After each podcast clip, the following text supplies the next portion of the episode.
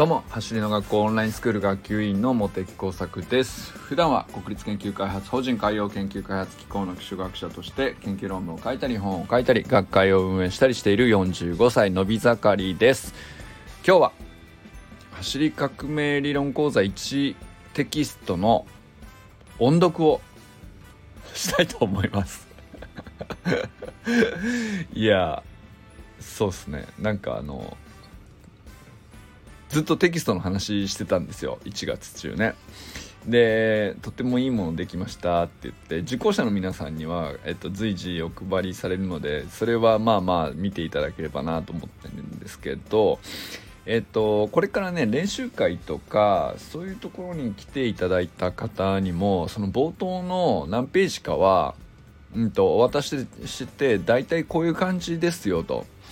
でまあそこの部分だけでも十分お役に立つ内容だと思いますけどまあもちろんね、えー、全部を見ていただいてしっかり現地でね受講していただくっていう価値のあるものだっていうのは実感していただけるぐらいね、えー、冒頭の部分をしっかりお見せしていこうかなというふうに思っているんですよね。でそれもえっともっと、えー触りの部分というか、まあ、その辺ってえっ、と練習会とか来る前から知ってても全然悪くないというか何だったらホームページにあってもいいくらいのところでまあホームページに書かれている例えば走りの学校の理念とかそういうところもえっ、といくらかかぶっているところもあるし、えー、YouTube でね、えー、校長が毎回えお伝えしているような内容がまとまったっていうような文章でもあるので、うんとまあ、その辺もね、えまあ、どういう感じでまとまっているのかっていう構成だけでも分かってもらう意味はあるのかなということでちょっとね音読してみようと思います。どんな感じになるか分かりませんがそれでは本編スタートです。まず第1ページ目ですね。足の速さは才能じゃない走り革命理論とタイトルがありまして誰でもできる段階的なスプリントテクニック習得プログラムというふうに説明されております。そして、えー、カバーページには走り革命理論講座1トップスピードのスプリントというふうに題名が付けられております。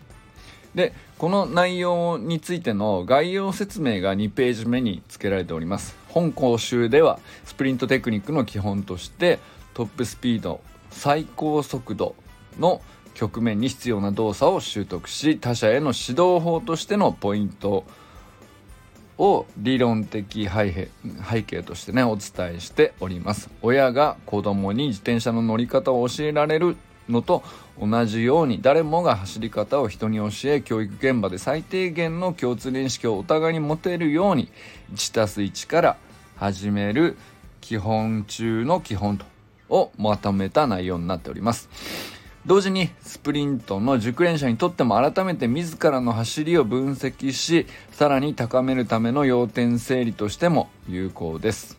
その上でスタートダッシュ加速局面はえー、続編の講習として走り革命理論講座に加速局面のスプリントというテキストで別途お伝えします。様々なスポーツをより高いレベルで取り組んだりとか指導するという方には加速局面のより高度な技術の習得方法と理論的背景の理解も必須となります。目的に応じて加速局面の講習の受講もご検討ください。トップスピードのスプリント技術を定着させながら加速局面の技術も合わせた体系的な理解を深めることで多様な動きへの応用を合理的に結びつけて取り組むことができるようになります。ということが2ページ目にあります。3ページ目は走りの学校とはという内容になっております。こちらはねホームページの冒頭にある理念と同じなんですけども走りの学校とは短距離を速く走るために必須なスプリントテクニックの習得にフォーカスした独自のメソッドを持つオンラインとオフラインのスクールとなります。私たちの表現で言うと今まで誰も教えてくれなかった絶対に足が速くなるテクニックが習得できるところです。走りにはランニングとスプリントの2種類があります。長い距離を移動するランニングと短い距離を速く走るスプリントはそもそも走り方が違うのです。でもその大切なことに99%の人は気づいていません。短距離走は本来バネの力を利用したスプリントテクニックで走らなければならないのにみんな速いランニングをしようとしているのです。誰かがこのこれまでの常識に意見を示さなければこれまでとこれからは何も変わりません。だから走る学校では走り革命理論をもとに誰にでも分かる言葉と理にかなった動作を用いそれを伝えることを始めました。速く走りたい全ての人の足を速くして足は速くなるということを常識にするためです。そう足の速さは才能ではないのです。一般社団法人走りの学校代表理事和田健一となっております。第4ページ目になります。早く走れば変わる気持ち。運動会の徒競走で1位になりたい。リレーの選手に選ばれたい。それは多くの子供たちに共通する目標の一つだったように思います。でもどんなに一生懸命走っても徒競走の順位は上がらずやがて足が遅いというコンプレックスからだんだん自分に自信が持てなくなっていく。そんな苦い思い出がある方も少なくないのではないでしょうか。僕たちは何かを習得しようとするとき簡単なことから難しいことへだんだんレベルアップしていくやり方を様々なことで経験しています。算数だったら 1+1 から。国語だったらひらがなから水泳だったら水に浮くから。でもこと走りに関しては基礎を学んだ記憶がないという人がほとんど。そう僕たちは走りの 1+1 すら習うことなく本格的に陸上競技を始めた子は別として毎年運動会で徒競走していたわけです。この走りの学校で学ぶ走り革命理論は今まで誰も教えてくれなかった絶対に足が速くなるテクニックを最初の一歩から学べるプログラムです。習得すればあなたの足は速くなります。そこで足は速くなるということを実感したあなたはその成功体験、正しく学べばできるをもとに、糧に全てのことに前向きに取り組むことができるのではないでしょうか。走るというとてもシンプルな運動動作を通じて自己肯定感を醸成し夢に向かって一歩を踏み出すお手伝いをするのが走りの学校の社会的使命だと考えています。そして5ページ目は目次になります。履修項目これ全て上げていきますね。走り革命理論講座1トップスピードのスプリント履修項目。はじめにランニングとスプリントの違い。こちらを説明していきます。そしてセクションは3つに分かれております。セクション1スプリントの基本姿勢。セクション1にはステップ1から6まであります。ステップ1ベースポジション。突き足の接地時の浮き足。1のことです。ステップ2アンクルホップ。こちらは足首を固定したホップのことですね。ステップ3ベースポジションホップ。ステップ4ベースポジションホップ。スイッチ空中スイッチをここで学びます。ステップ5は Y ポジション。肩甲骨を寄せて両腕を上に上げるポジションですね。ステップ6が P ポジション。肩甲骨を寄せて手を腰に置くポジションになります。セクション2はスプリントの基礎動作に取り組んでいきます。ステップ7から12までを構成しています。ステップ7ベースポジション。3ホップスイッチステップ。浮き足を引き上げる局面について学んでいきます。ステップ8ベースポジション2ホップスイッチステップ。浮き足を振り下ろす方に今度は注力してミニハードルを超えていくというメニューになります。ステップ9が低速のサイクリング。足の円軌道による連続ホップスイッチを学んでいきます。そしてステップ10高速サイクリング。短いストライドで少しピッチを上げたメニューをやっていきます。ステップ11高速サイクリング長いストライドピッチを速くしながらなおかつストライドも少しずつ伸ばしていきます。ステップ12高速スプリントアームスイングなしです。腕振りなしの状態でサイクリングをほぼほぼ最高速度までできるだけ上げていくということでスプリントという呼び名に変えていきます。そしてセクション3はいよいよ仕上げになっていきます。トップスピードにおけるスプリントの完成というセクションです。ステップ13から15で構成されますステップ13はトップスピードにおけるアームスイング腕振りですねステップ14が高速スプリントで Y ポジションで 10m 走りアームスイングをその後つけて 20m 走るという形になりますステップ15がスプリント完成でアームスイングをつけながら高速スプリントをこなすというので仕上げになっております、まあ、この際にですね全てのステップにおいて理論的背景と実践するトレーニングメニューの目安というものが全て解説されております。ここまでで5ページです。さあ第6ページ目はですね実はこれあのー、旧テキストといくつか用語が変わっていたりする部分があるのでそれについての、うんと、改定の方針ですね。そこについて修正の方針を示しております。本改訂版では旧テキストから次の方針で修正したというような書き出しですね。えートップスピードのスプリントに必要な動作を15ステップで習得する構成は旧テキストと同じままにしつつ3つのセクションスプリントの基本姿勢スプリントの基礎動作トップスピードにおけるスプリントの完成に分けました。これセクションを3つに分けるというまあ区分けですね。これはまああのトレーニングメニューは全く一緒なんですけど分かりやすさのためにこのセクションという呼び名をあれあえてつけましたということです。で導入部のフォアフット、まあ、初めにの部分でですねフォアフット設置とフラット設置の議論が、まあ、陸上界でありますのでそこについての、えー、まあ、走り革命理論としての立場について、えー、記しておりますけれどもここについて足裏の部位を正確に定義するということを改めて丁寧に行ってかかと設置を避けさえすればフォアフットかフラットかといった、まあ、ちょっと細かい議論なんですけどもそこについては区別せずに、えー、まあ、初心者向けということでそういう立場を示しました。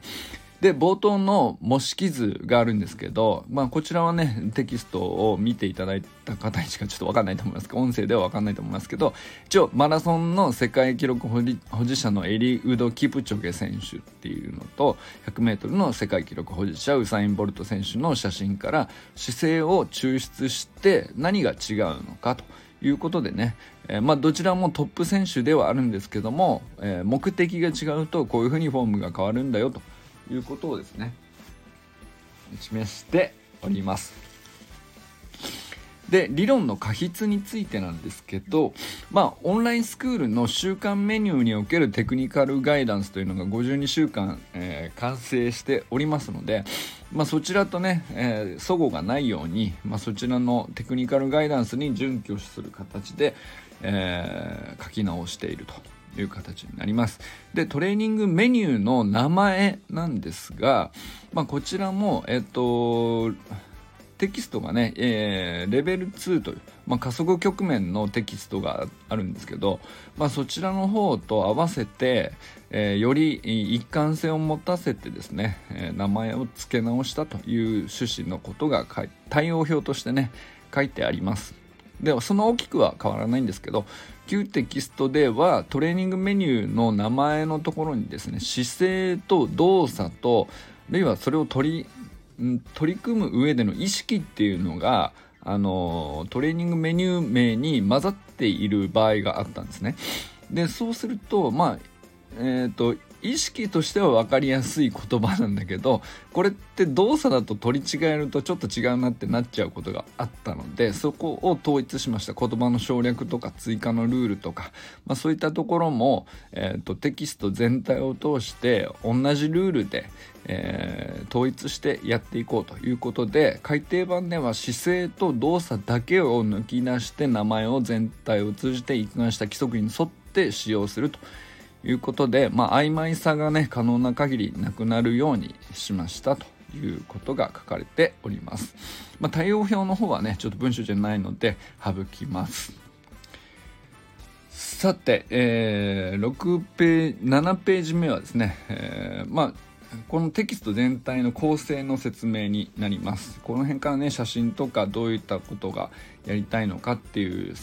解説になっていきますけどスプリント習得のための3セクション15ステップのプログラムですということが述べられております。ここでは3セクション15ステップに分けられたトレーニングメニューを通じてスプリントに必要なテクニックを段階的に習得していきます。セクション1スプリントの基本姿勢セクション2スプリントの基礎動作セクション3トップスピードにおけるスプリントの完成でランニングをスプリントに変える過程プロセスの方ですね。過程としてですね基本姿勢があり基礎動作があって合理的な連動を繰り返すといった、まあ、イメージ図ですね。こういったものが書かれております。で何が必要なのかということで振り下ろした足が地面に加える衝撃力というのが起こるんですけども、まあ、これに応じて反発して地面から反力というものが返ってくると。いうことをまず前提として知っておく必要があるんですね。でこれを効率的に体を前に進めるために使うんだよということを学びましょうということが最初に述べられます。だからまあ蹴るんじゃなくて反発を使うんですよっていうのは YouTube でもよく言われてると思うんですけどまあその部分ですね。そのための基本姿勢なんだよと。そのための基礎動作なんだよと。そのための連動ですっていうことが一貫しております。でセクション1の基本姿勢においては突き足と浮き足の合理的な位置関係を理解し姿勢安定の能力を養うということがメニューとして組み込まれております。でセクション2はスプリントの基礎動作に入るんですけどまあ、ステップ12まで、のメニューっていうのは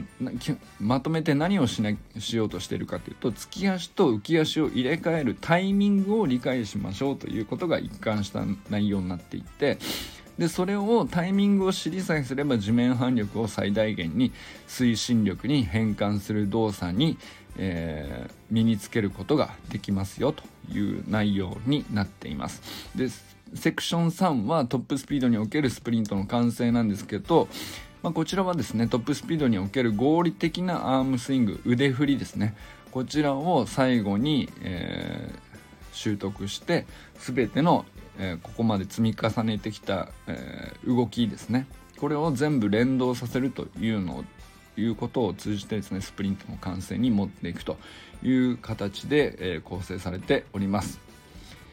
そして8ページ目に行きますね。8ページ目が初めにランニングとスプリントの違いということが表とキプチョゲ選手とポリト選手のね姿勢抽出をした、えー、図を用いて解説されております。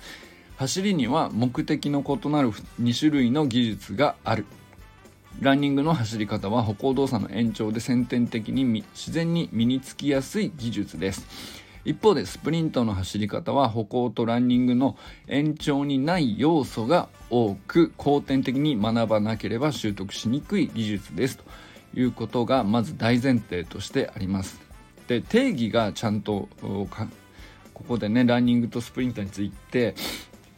えー、表でまとめられております、えー、ランニングスプリントそれぞれ定義目的突き足の設置時間浮き足の膝の高さ足の入れ替え腕振りという項目で、えー、比較を行っています。まずランニングというのは定義でいくと超長い距離の継続的な持久走のことを指しています。で一方でスプリントというのは短い距離の瞬発的な全力疾走のことをここでは定義としています。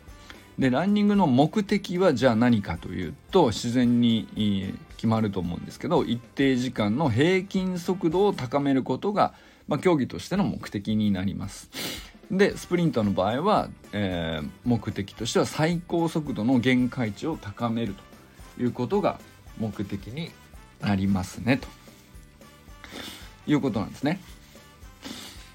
でえー、この定義と目的はあのー、まあ、誰がどう決めてもそんなにその違わないことだと思うんですけれどもここから先が、えー、この表でね大事な部分なんですね。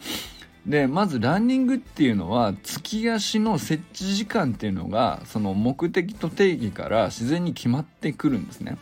突き足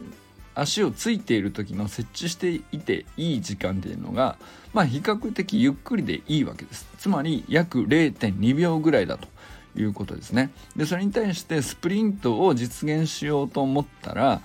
あのランニングのように設置している時間を長いままでいくらその設置していない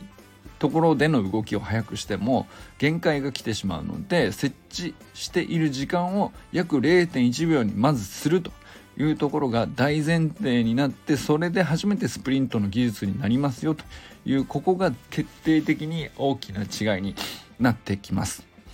そしてですねだとするとその突き足の設置時間というところからすると逆にですね浮き足の方のえ、条件っていうのも自然と変わってくるんですね。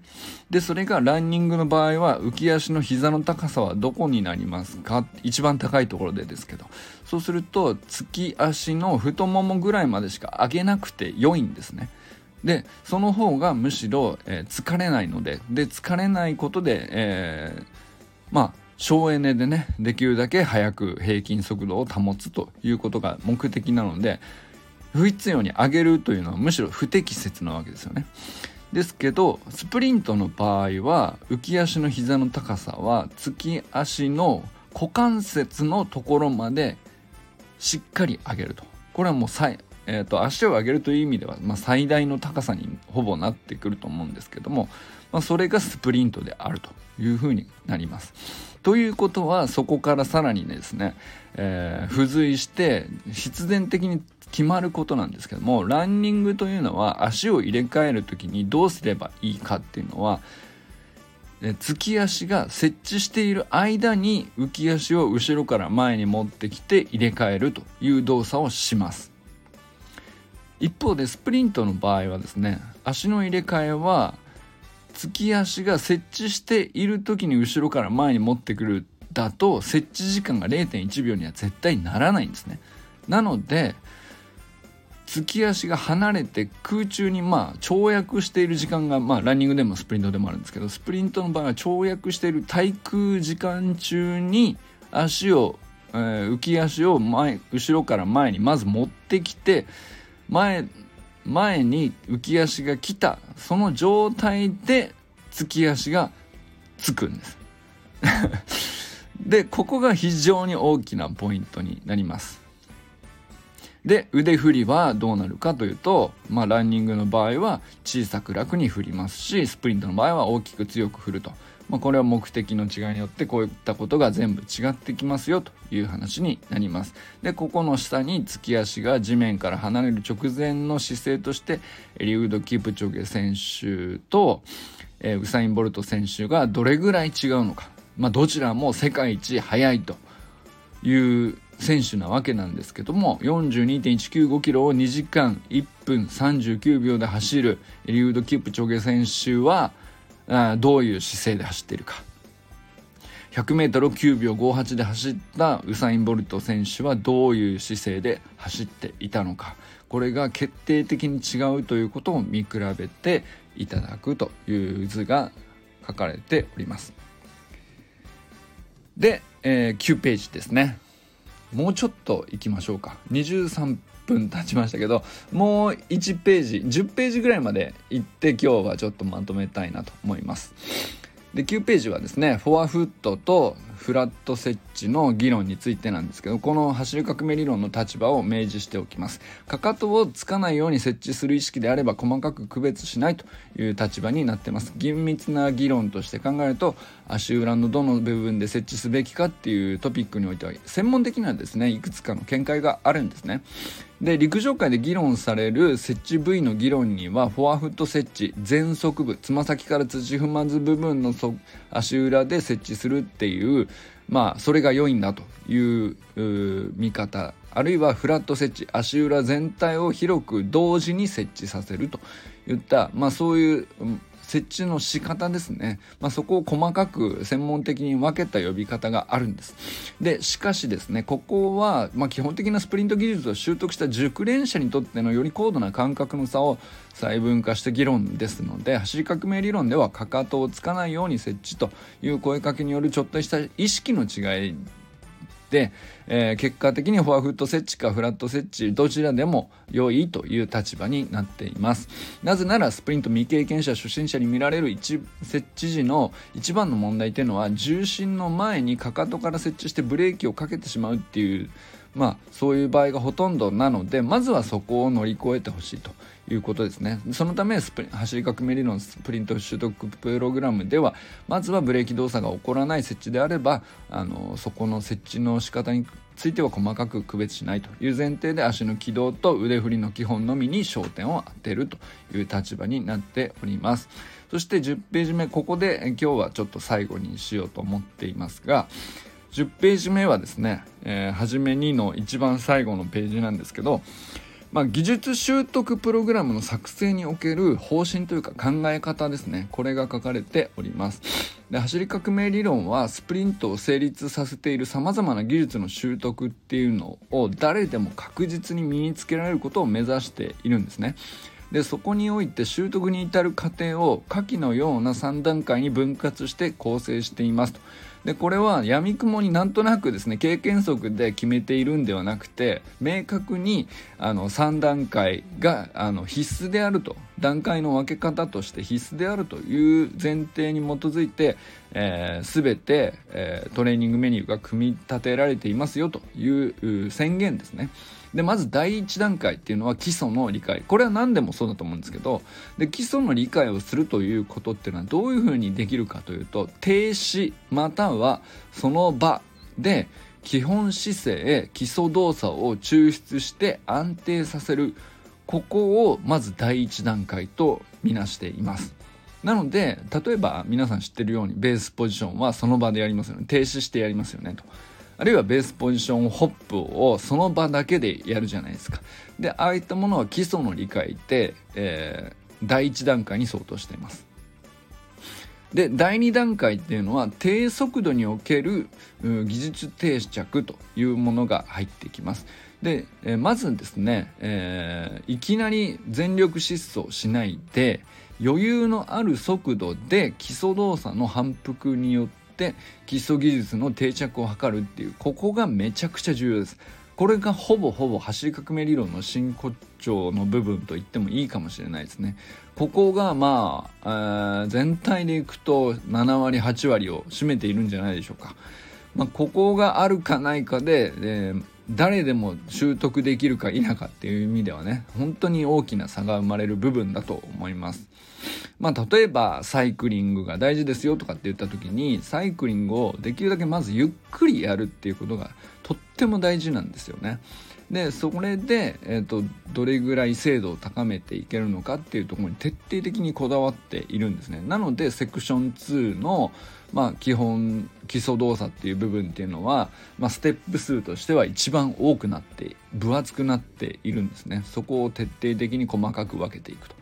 いう形になってます。で第3段階が技術習得の達成というところなんですけどまあここはもちろん難易度としては一番高いですね。でここも段階的に速度を上げて複数の技術を組み合わせて連動させていくというパートになるんですけども、えーと、複数の技術っていうのは例えば腕と足を分けるとかっていう話ですね。で腕だけ足だけっていうふうにまず分けていった上で速度もちょっとずつ上げるという形で連動させるのはもっと難しいのでそこもあの、段階をつけるということがとても大切なんですね。で難易度の高いものほどここをすごく丁寧に分けることが大事なので、まあ、この第1段階から第2段階第3段階っていう組み分け方これをどういうふうに捉えるかで、えっと、練習のプログラムの作られ方って全く別のものになっていくんですよね。で多くの走り方のまあいろんなところで、えー、言われていることっていうのは基本的に、えーと、どれも正しくて基本的に全て効果があるものだと思うんですけどもどういう順序でどこが自分にとって分厚くしなきゃいけないものなのかっていうのがそれぞれ判断できなくてみんな迷うんですよ。なので、えー、それが迷わなくていいようになっているっていうのが、まあ、この考え方を知っておくことで、えー、指導のする上でもね、あのー、まあ指導される側を混乱させないようにするためにもこの第1段階第2段階第3段階っていうのが、あの今どういう部分が必要なのかっていうところをあの教える側も教えられる側もお互い納得した上で、えー、トレーニングに取り組むというところがもうめちゃくちゃ重要なんです。もうここが全てと言ってもいいぐらいですね、まあ、そういったことがですねあのテキストの冒頭10ページには書かれておりまして、まあ、それ以降11ページ以降がですねステップ1から、まあ、スプリンいつものねえー、走り革命理論の内容がステップ15まで、えー、細かく説明されているということになります。ということで今日はね走り革命理論の、えー、講座1テキストの音読ということでね、えー、走りか講座テキストの1ページから10ページ目までを音読してみました。でもねなかなかあのまあえー、ホームページにもあるような話ですしどこどこにも隠しちゃいないような話ではあるんですけどあの改めてまとめて順序立てて読んでいくと非常にこれあの順序をあの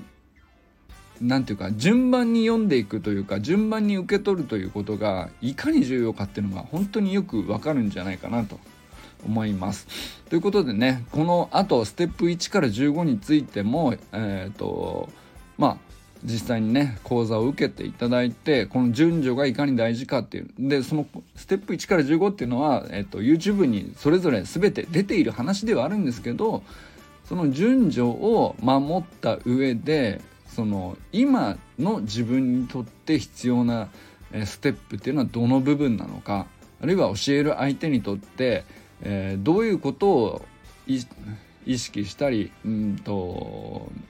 納得した上で、えー、伝えていくのがあの指導する上では何が大事なのかっていうところはね、えー、この1から15までの流れと理論的背景っていうのを理解していただくと全く見える違う世界がね変わると思いますので是非是非受講をいただきたいなと思っております。ということでこれからも最高のスプリントライフを楽しんでいきましょう。 Vamos。